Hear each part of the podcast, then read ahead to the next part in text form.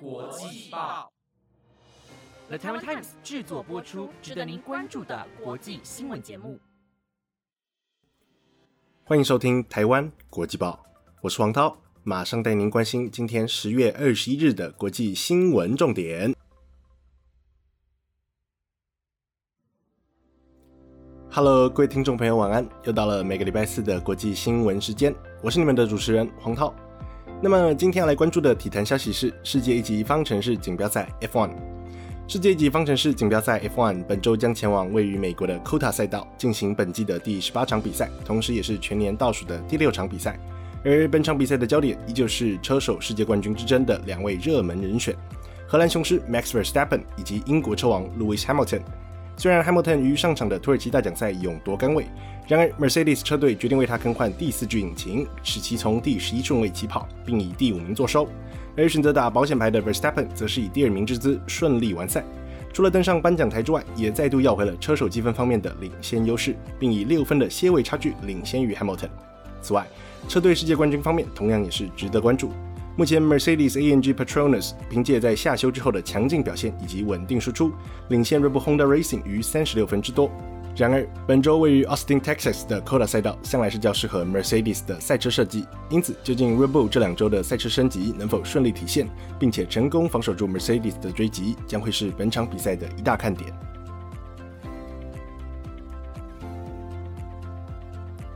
那么，今天同样整理了五则国际要闻。首先是俄反对派领袖纳瓦尼获颁欧盟最高人权奖，接着是美比特币 ETF 水涨船高，单价竟扬破历史新纪录，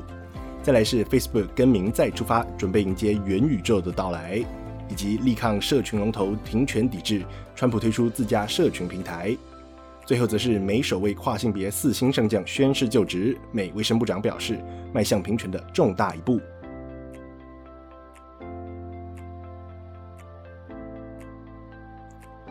首先，第一则新闻要来为各位追踪的是，十天之前才被俄罗斯监狱委员会列为极端分子以及恐怖分子的纳瓦尼，如今在昨天的欧洲议会上则获颁了欧洲最高人权奖沙卡洛夫奖，而议会也将于十二月在法国的史特拉斯堡召开全体会议，并举行今年的颁奖典礼。苏联人氢弹之父沙卡洛夫毕生致力于人权运动，并反对独裁专政，且支持苏联进行民主改革。除了在1975年荣获诺贝尔和平奖之外，欧洲议会为了纪念这位人权斗士，也将欧洲最高人权奖改命名为沙卡洛夫奖。而这份设立于1988年的沙卡洛夫奖，正是以这位苏联异议人士沙卡洛夫所命名的，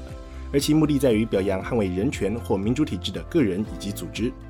对此，纳瓦尼的团队表示，纳瓦尼是一位即使面临各种威胁以及暗杀，但是仍旧为正义而战的政治家。于此，我们相信听到这个消息的普丁肯定不会太高兴。而纳瓦尼所属的反贪腐基金会也表示，这份奖项是颁给所有人的奖，颁给那些对于人权未曾冷漠，甚至是身处黑暗时代下仍旧勇敢说出真相的人。值得关注的是，虽然这份最高人权奖的奖金金额数字不大，仅有五万欧元而已，但是精神方面却是意义十足，因为过去的得奖者不乏南非总统曼德拉以及巴基斯坦教育活动家马拉拉等人。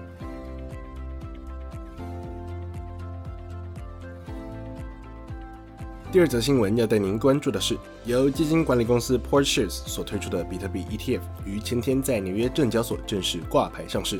而这款比特币 ETF 的推出，除了震荡了加密货币市场外，同时也让比特币的价值水涨船高。首当比特币 ETF 在十九号挂牌交易当天，便是比特币的价值快速上涨至六万五千美元大关。到二十号依旧没有放缓趋势，迅速逼近至六万七千美元的历史新高，并打破了自今年四月所创下的六万四千八百六十九点七八美元之纪录。不过随后也回落至六万五千美元大关左右。根据 CNN 报道，美国监管机构方面应该不会主动打击人们对于加密货币的期望，乃至于抑制投资人的支持。尽管首档比特币 ETF 的推出以惊人的速度及力量拉抬了比特币的涨势，对此 EverTrade 首席市场分析师 Aslan 则在报告中表示。倘若以今日的表现作为预测的话，那么比特币有望一路上涨至今年年底，并且扣关十万美元大关。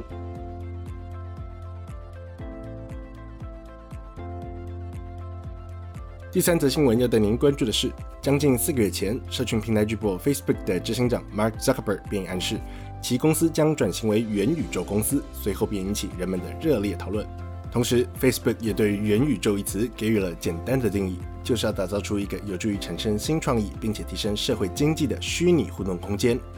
如今，根据外媒综合报道，Facebook 最快将在下周进行更名，并尝试重塑人们对于 Facebook 的既有认知。根据 The Verge 报道，Facebook 执行长 Mark Zuckerberg 可能在下周四的 Connect 大会宣布公司进行更名仪式，不过也不排除有提前的可能。而这次的更名，除了是展现公司对于元宇宙的发展决心之外，也是为了摆脱当前负面形象的积极尝试。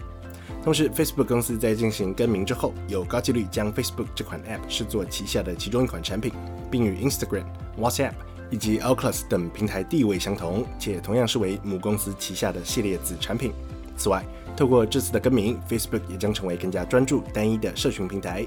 值得关注的是，中文元宇宙（英文 Metaverse） 一词是出自美国科幻小说家 Neil Stephenson 在一九九二年所出版的小说《溃血》（Snow Crash） 一书之中，而该词所描述的则是一个虚拟世界，其概念近似于电影《一级玩家》的设定。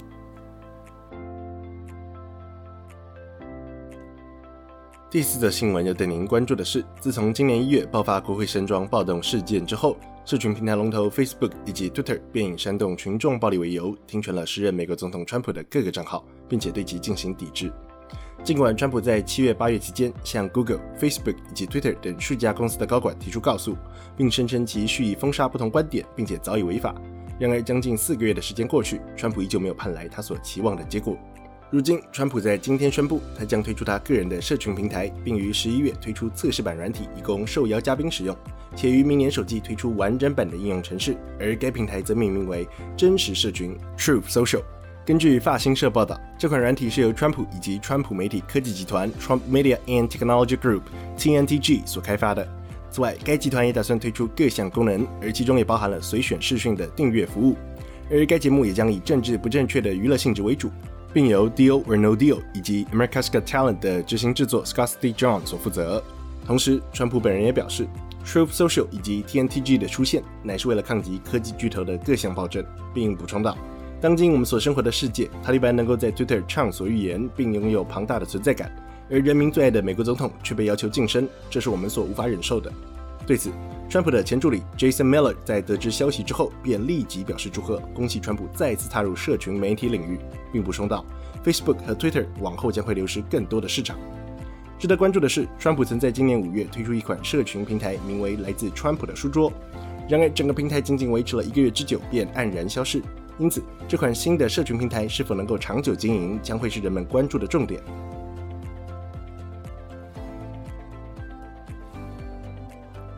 最后一则新闻要带各位关注的是，今年年初才被美国总统拜登提名担任美国卫生及公共服务部助理部长的瑞秋·莱文，